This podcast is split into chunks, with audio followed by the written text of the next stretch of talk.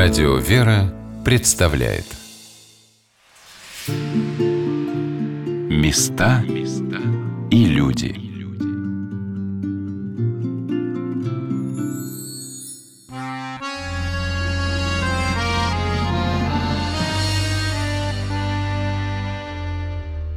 Память о Великой Отечественной войне складывается из очень многого. Ее хранят фотографии, письма, воспоминания очевидцев, каски, снаряды, противотанковые ружья.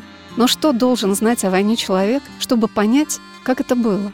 С каким интересом мы разглядываем мундиры образца 1812 года и каким простым, привычным предметом является для нас кусок немецкого противогаза, найденного в огороде. Но человек не может привыкнуть к памяти о войне.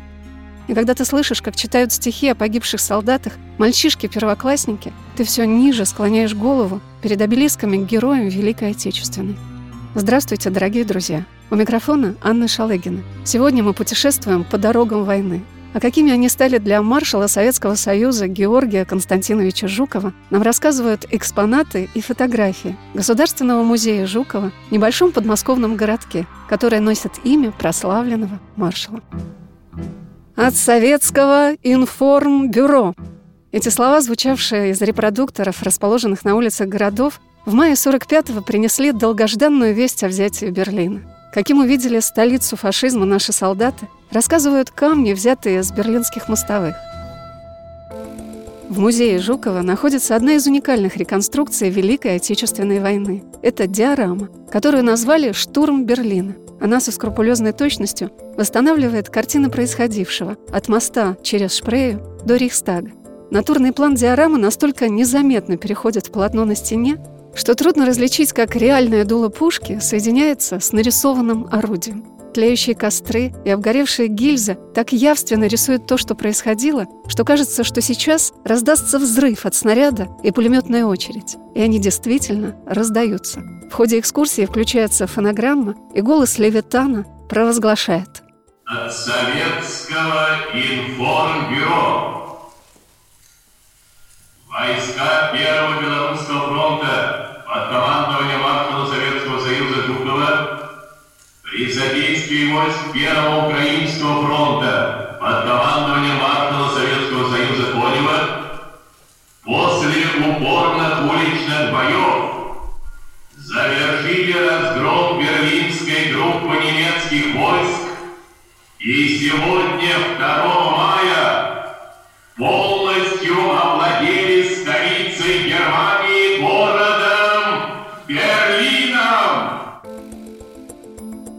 Научный сотрудник Государственного музея Георгия Константиновича Жукова Татьяна Ивановна Бутрина рассказывала, как Юрия Борисовича Левитана отправили в эвакуацию в Свердловск, а затем в Куйбышев, где он записывал сводки Советского информбюро. И там его охраняли усиленные наряды, чтобы с диктором ничего не случилось. Настолько ненавистен был фашистам его голос. Гитлер считал Левитана врагом номер один, а врагом номер два был Сталин. Мы беседовали с Татьяной Ивановной после экскурсии, которую она провела для группы, приехавшей дождливым апрельским днем в музей, как раз в то время, когда 72 года назад наши войска сражались за Берлин. Я стояла и разглядывала диораму, настолько достоверно показывающую картину боя, что казалось, что человек, лежавший у разрушенной стены, сейчас поднимется. Диораму «Штурм Берлина» создали в 1976 году. Она располагалась в местечке Вюнсдорф, пригороде Берлина. Диорама была написана народными художниками студии Грекова Евгением Данилевским и Вениамином Сибирским. По их эскизам создавался натурный план, который был собран из настоящих камней берлинских площадей, разорвавшихся там снарядов и гильз, орудий, винтовок, обмундирования солдат и всего того, что представляет реальную картину той войны. В 1994 году, когда западная группа советских войск вышла из Германии, было принято решение вывести эту диораму и поместить ее в созданном в городе Жукове музее, посвященном маршалу Победы. Полностью вместе с натурным планом она была подготовлена к 120-летию со дня рождения Георгия Константиновича Жукова, к 1 декабря 1996 года. Вот что сказала об этом научный сотрудник музея Татьяна Ивановна Бутрина. И когда уже идут отделочные работы, в принципе, заканчиваются в музее отделочные работы, решается вопрос о размещении диорамы. Она в таком виде, как вот перед вами, она 18 лет находилась в музее в пригороде Берлина в Вюнсдорфе. И писали ее художники военной студии имени Грекова, Сибирский Данилевский по заказу главного политуправления Министерства обороны для нашей группы войск, находящейся в Германии. И вот они более двух лет работали в советских, немецких архивах и почти три года писали это полотно. Оно очень большое, 36 метров длины и 6,5 метров высоты. Правую сторону писал Сибирский, левую Данилевский. Вы видите, как они, да? Отличаются даже, тут более такое яростное. Выполнена она очень мастерски, эта диорама. И натурный план. 18 лет, с 76 до 94 года она находится в музее в пригороде Берлина-Вюнсдорфе. Татьяна Ивановна рассказала о том, как переносили диораму из Германии. Когда подписывают соглашение о выводе войск, выводят войска в 94 году. Я говорю, что, слава богу, хватило мудрости. Вывозят диораму, полотно вывозят, и вывозят абсолютно все. Вот этот натурный план. До последнего кирпича, до последней гильзы вывезли. Но посмотрите, диораму-то строят. В начале марта речь идет о диораме, да? Тогда Грачев хотел в Рязани ее разместить, он Рязанской ВДВ заканчивал. И наше руководство поехало, добились, чтобы сюда. Март месяц, начало. Надо же проектировать, надо проект утверждать и строить, да? Этот случай, конечно, совершенно беспрецедентный проектируют, строят день и ночь. И к 5 мая, когда открыли музей, здание было пристроено, полотно было натянуто, частично реставрировано, но натурный план, громадная работа, да, не успевали. Поэтому здесь была сетка натянута, маскировочная. И уже в таком виде, как вот она предстала, потом вот до 1 декабря 96 года будут восстанавливать вот постепенно весь этот натурный план те же самые художники. И вы знаете, несколько лет назад к нам приехали немецкие студенты, они здесь по обмену у нас учились, приезжают, они искали следы этой диорамы. Приехали, посмотрели, между собой что-то поговорили. Через неделю приезжают, привозят буклет. Наш директор был Александр Васильевич Филимонов. Значит, он снял нашу диораму и в компьютере совместил их буклет и наши. Там даже каждая гильза лежит на том месте, где она лежала в Вюнсдорфе. Ну, вот как так, это вот, возможно? но вот так тщательно те художники, у них, значит, были все планы, и они восстанавливали вот так очень подробно все это. натурный план был тоже как-то прорисован, да? Да, у них было все прорисовано, все абсолютно, и поэтому, да. Они же тщательно, прежде чем создать его, они все это нарисовали, да. Татьяна Ивановна напомнила о том, как проходила операция по взятию Берлина и о планах Гитлера. Сплошное громадное полотно, просто вот у них договоренность. Это вот более вот такое рисует Данилевский, да? Рейхстаг где? Рейхстаг, вот серое здание, самолет над Да. ним горящий. Ага, здесь Река Шпрее, Отсюда со Шпрея шли наши войска, да. Мост Мольтки, вот за него как раз наши войска двое суток вели бои, потому что и погода была пасмурная, не могла авиация подняться. И, конечно, немцы охраняли, потому что пять мостов были разбомблены. Через два дня разведнелась, авиация поднялась, и Днепровская флотилия подошла. Конечно, бои были жестокие, немцы же отчаянно сопротивлялись. Кстати, вот река Шпрее, да, по приказу Гитлера были открыты шлюзы, затопили берлинское метро. Жители Берлина метро использовали как бомбоубежище и спасали-то жителей наши солдаты. Гитлер своих не жалел. Он, кстати, сказал, что нога советского солдата в Берлин никогда не вступит. Мы не сдадим, а если не удержим, сдадим американцам или англичанам. Поторопился. Он торопился Ленинград сравнять с землей на месте Москвы море сделать после парада своего. Сталинград взять, на Курской дуге. Очень торопился всю войну до последнего и поторопился и тут. Две недели наши войска вели бои. 2 мая наши войска полностью овладели Берлином. Когда командующим Первым Белорусским фронтом маршал Советского Союза Георгий Константинович Жуков разрабатывал план Берлинской операции, он придумал совершенно замечательный ход. Он предложил проводить артиллерийскую подготовку ночью, перед рассветом. И для того, чтобы видеть военные цели фашистов, решил включить сотни прожекторов и ослепить противника. В операции по взятию Берлина принимало участие небывалое по тем временам количество артиллерии, имеющее колоссальную силу. 20 тысяч орудий и минометов всех калибров. В том числе полторы тысячи «Катюш». К началу операции только на Белорусском фронте было более 6 миллионов снарядов и мин. Столь сильная группировка артиллерии и обилие боеприпасов позволили спланировать самую короткую в истории фронта, но с очень высокой плотностью огня артподготовку.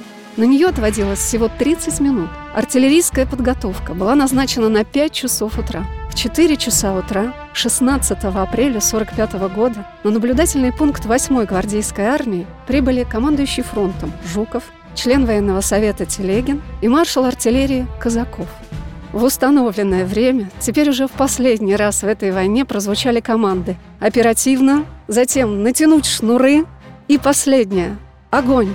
143 прожектора в одно мгновение вспыхнули, ослепляя подступы к Берлину.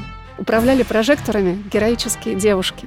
Ровно в пять часов началась невиданная в истории войн артиллерийская подготовка. Маршал Жуков написал впоследствии в своих мемуарах. От выстрелов многих тысяч орудий, минометов и наших легендарных «Катюш» ярко озарилась вся местность, и вслед за этим раздался потрясающий силой грохот выстрелов и разрывов снарядов, мин и авиационных бомб. В воздухе нарастал несмолкаемый гул бомбардировщиков. В течение 30-минутного огня противник не сделал ни одного выстрела – было решено сократить время артподготовки и немедленно начать общую атаку. В воздух взвелись тысячи разноцветных ракет. По этому сигналу вспыхнули 140 прожекторов. Более 100 миллиардов свечей освещали поле боя, ослепляя противника и выхватывая из темноты объекты атаки для наших танков и пехоты. Это была картина огромной впечатляющей силы – и, пожалуй, за всю свою жизнь я не помню подобного зрелища. А вот что рассказала о подготовке берлинской операции научный сотрудник музея Георгия Константиновича Жукова Татьяна Ивановна Бутрина. Очень интересно. Прошло совещание, и на этом совещании Жуков предлагает включить мощные артиллерийские прожектора. Ему возразили, сказали, это ж мы сами будем, как на ладони. И тогда он прерывает совещание и предлагает выйти на полигон. Вот поставил наших всех командиров, которые так говорили, и попросил включить артиллерийские прожектора. Естественно, что все были ослеплены, не поняли, что не та сторона, которая прожектора включает на ладони, а именно немецкая. 123 прожектора было включено, через 200 метров они были расставлены. И как Жуков говорил, что поле боя озарило 100 миллиардов свечей, выхватывая захватывая объекты для атаки наших войск. А вот в прошлом году был тут у нас американский профессор, где-то порядка 80 лет, специально приехал в Россию по битве 812 года и по 45 году. Нашим всем сразу понятно, что такое э, свечи, да, мощность, что это мощность прожекторов или чего-то. А он так переводчица спрашивает, что она говорит. Он интересуется, а что солдаты в руках держали эти свечи? Говорю, мама моя милая, да? Всем абсолютно сразу понятно, что это мощность, да? У них впечатление, что это вообще с свечами нашли. Прочитав немало воспоминаний о Великой Отечественной войне, я могу сказать, что увидев лишь воспроизведенную картину того, как это было, никаких слов уже и не нужно. Эта диорама как будто погружает тебя внутрь событий. Вот смотрите, серая брусчатка, она с площадей Берлина. Ее привезли тоже оттуда, да? Ящики от снарядов, видите, дверцу, борт автомашины. Посмотрите, разнокалиберные мины, гранаты, пулемет стоит, гильзы ружейные и самые крупные, каски валяются, вон и дверца еще автомобиля. Но посмотрите, из нарисованного серая брусчатка переходит в настоящий, мы с вами не заметим где. Идет рельс, нарисованный переходит в настоящий, тоже незаметно, да? Огромная воронка от взрыва. Часть ее нарисована, часть сделана как настоящая. Вы сами видите, что доски, они нависают над этим, да? Не везде еще погасли костры у нас тлеют и здесь, да. и позади наши солдаты. Всегда вот ребята говорят, ну 3D. Но солдаты это ж муляж, говорят, стоят. Нет, говорю, ребят, нарисован. Да нет, ну нет же, это же сделано фигурой. Говорю, ребят, нарисовано. Вот так мастерски это все сделано. Да, вот. и я тоже и... хотела сказать, mm. что люди как, ну, как живые, да, да, да. Вот, это, вот лежат вот как настоящие, как будто это вот сделаны муляжи, да. И орудие вот это стоит, да. Орудие, оно нарисовано, но даже взрослые иногда мне говорят, хорошо, мы согласимся, что орудие нарисовано нарисовано. Но скажите по-честному, дуло приделанное? Говорю, нет, ага. дуло же тоже нарисовано, не может быть. Из двух снарядов, стоящих рядом, один нарисован, один настоящий. И ведь тоже только логику включаешь, и так практически совершенно нельзя определить. Вот солдат, кажется, сейчас на самом деле поднимется, побежит, да? Вот такая замечательная диорама. Когда диорама взятия Берлина была полностью смонтирована, и на натурном плане, как его называют, легла на свое место каждая гильза и каждый снаряд, Сотрудники музея осуществили прекрасную идею – озвучить диораму.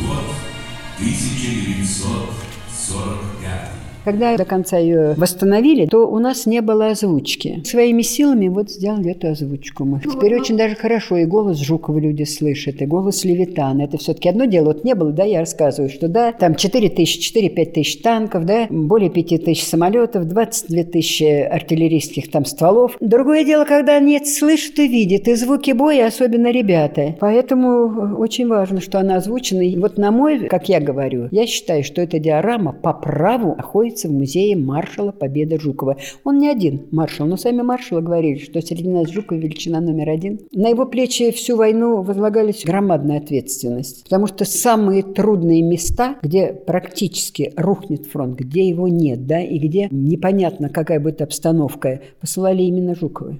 У нас тут вот и отец мой говорил, он с под Москвы до Берлина дошел, единственный из четырех братьев жив остался. Но он единственный женатый был, у нас четверо у него было, те холостые. Так вот, он говорил, где на три, где на пять человек в самом начале. Винтовочка-то была одна, вот там Осина, образца 1902 года. Пора выстрелов было ограничено, погибает один, винтовка переходит к другому. И вот в таком, в такой обстановке это надо было вот на свои плечи взвалить такую ответственность. И, конечно, очень жесткие меры принимать, чтобы можно было немцев.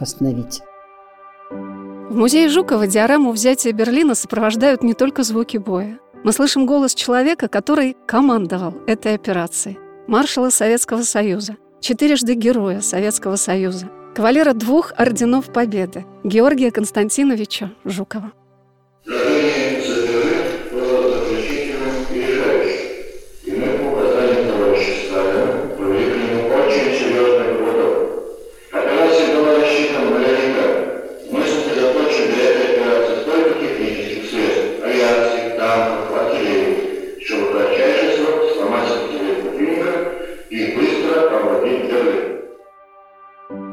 Сегодня на «Волнах радио Вера» мы знакомимся с музеем, посвященным Георгию Константиновичу Жукову, созданному у него на родине, в деревне Стрелковка, а также в небольшом подмосковном городке, который раньше назывался Угодский завод, а теперь носит имя прославленного маршала.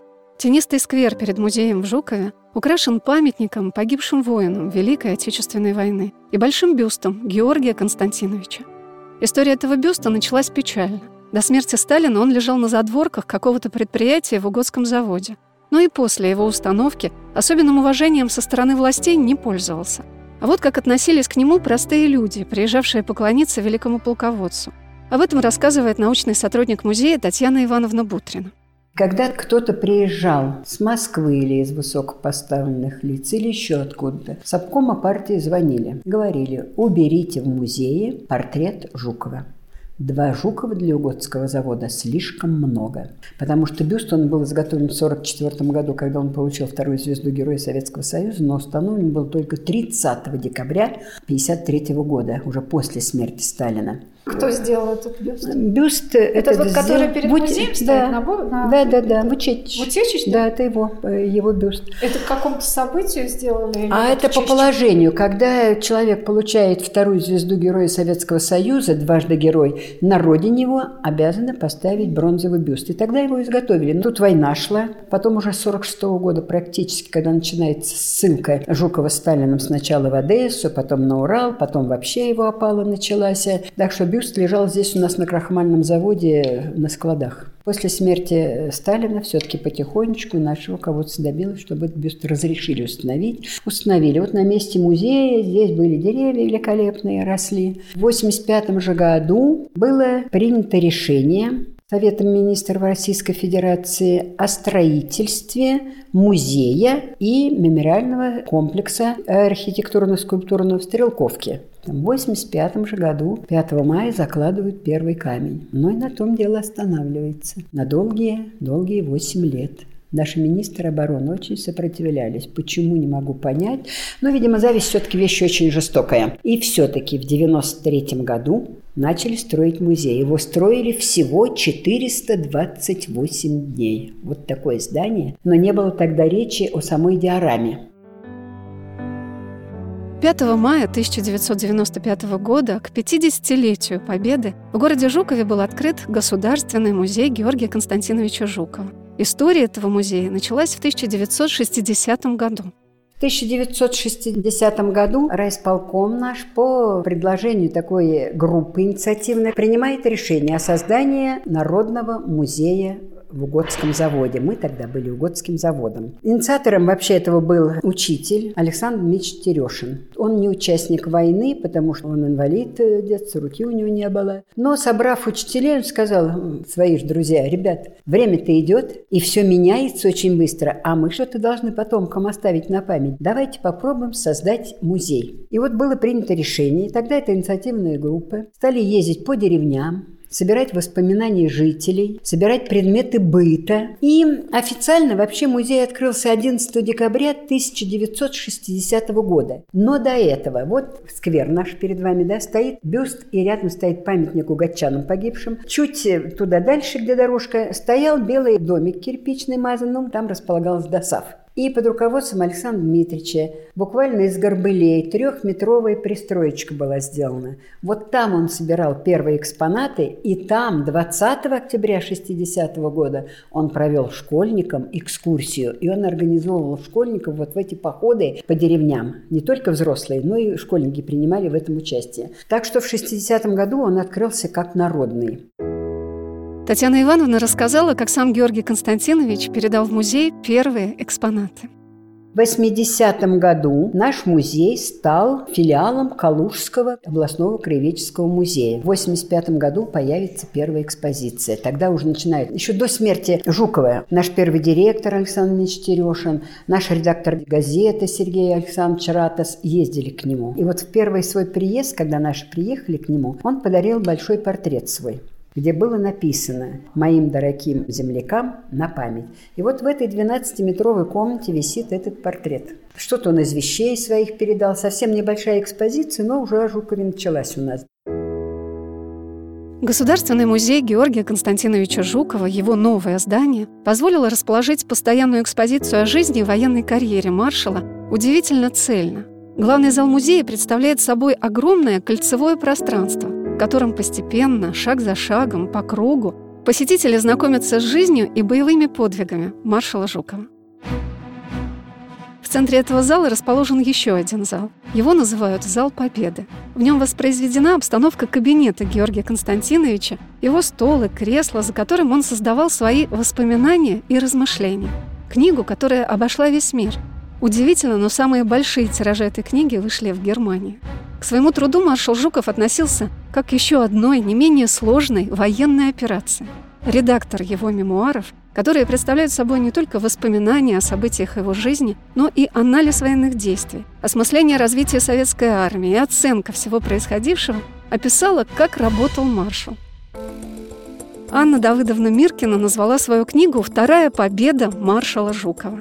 Она писала, он вновь окунался в полное значение для него воспоминания о днях героических, напряженнейших поисках единственного верного стратегического решения, от которого зависел результат будущей операции, а подчас и всей войны в целом. Он снова командовал войсками, жил в атмосфере армии, чувствовал свою причастность к свершению исторических событий, свою нужность народу, что ценил превыше всего, и словно обрел второе дыхание – Маршал Советского Союза Жуков, посвятивший свою книгу советскому солдату, написал к ней такое предисловие. Я хотел рассказать правду о войне. Я должен был это сделать. В память о тех, кто отдал свою жизнь за родину в боях с гитлеровскими захватчиками, и тех миллионах мирных людей, что явились жертвами фашизма – я обязан был сделать это для тех, кто родился после войны, чтобы это больше не повторилось. Ибо правильно понять прошлое значит облегчить поиски пути в будущее.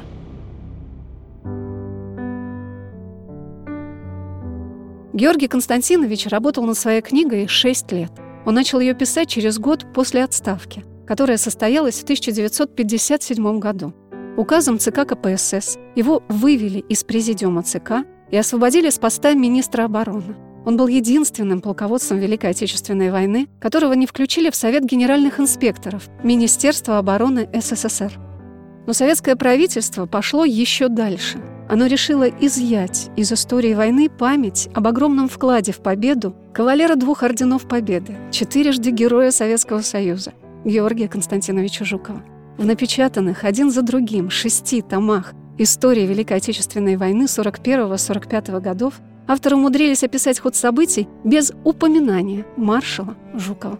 Вот что сказала об этом научный сотрудник музея Георгия Константиновича Жукова Татьяна Ивановна Бутрина. Простой народ ему сочувствовал и понимали, что все это вещи незаслуженные. Смотрите, при Хрущеве из всех изданий по Великой Отечественной войне имя Жукова будет изъято. Вот как вы это перенесете? Вы были на войне, да? Вы один из маршалов побед, но тебя нет. Ты как будто не воевал, тебя не было вообще как будто никогда. Как это можно перенести? Бюст вот этот, я говорю, аж до 53 -го года не устанавливали. Установили, но не разрешали ничего делать. И когда приезжали даже откуда-то люди, те, кто приезжали, шапка шапками мужики расчищали снег. Это о чем-то говорит. У бюста Жукова расчищали снег шапками, чтобы подойти и поклониться. Поэтому народ всегда относился хорошо. А потом, что касается... Он же умер 18 июня, да? Первые заметки появились уже вечером 20 числа, и в ночь с 20 на 21 кремировали, вопреки его воле. И у нас в фондах много писем от ветеранов, которые пишут, что их лишили возможности проститься со своим маршалом. Лишь через 8 лет после отставки Георгия Константиновича пригласили в Кремлевский дворец на празднование 20-летия со Дня Победы в Великой Отечественной войне. Зал встретил его бурной овацией.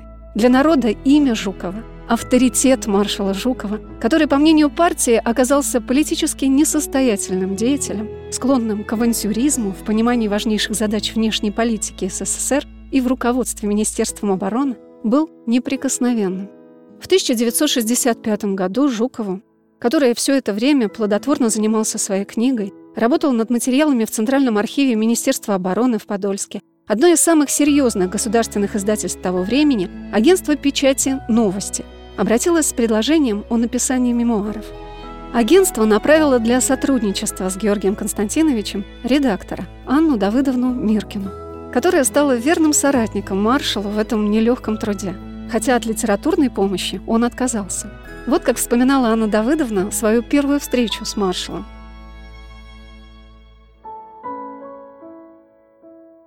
Навстречу широким, твердым шагом идет Жуков. В простом летнем костюме, голубовато-серой рубашке с открытым воротом, коротенькими рукавами, в серых брюках. Сильный, кряжестый, весь сбитый, выразительные крупные черты лица, взгляд острый, пронизывающий тебя насквозь я чувствую, как у меня подкашиваются ноги. Георгий Константинович, видимо, понял мое состояние. Так ощущали себя все, кто впервые встречался с маршалом. Он излучал огромную энергию, словно гипнотизировал человека. Это был дар, который позволял ему управлять огромными массами, подчинять своей воле.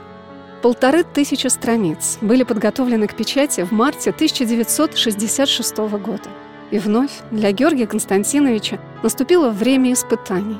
Два года пришлось Жукову ждать, когда он возьмет в руки свой напечатанный труд, воспоминания и размышления. И все это время ему придется вновь воевать и впервые терпеть поражение. Первый ответ из Министерства обороны был таким. Издание книги Жукова признается нецелесообразным – маршал Жуков преувеличивает свою роль в истории Великой Отечественной войны, недостаточно показал роль партии.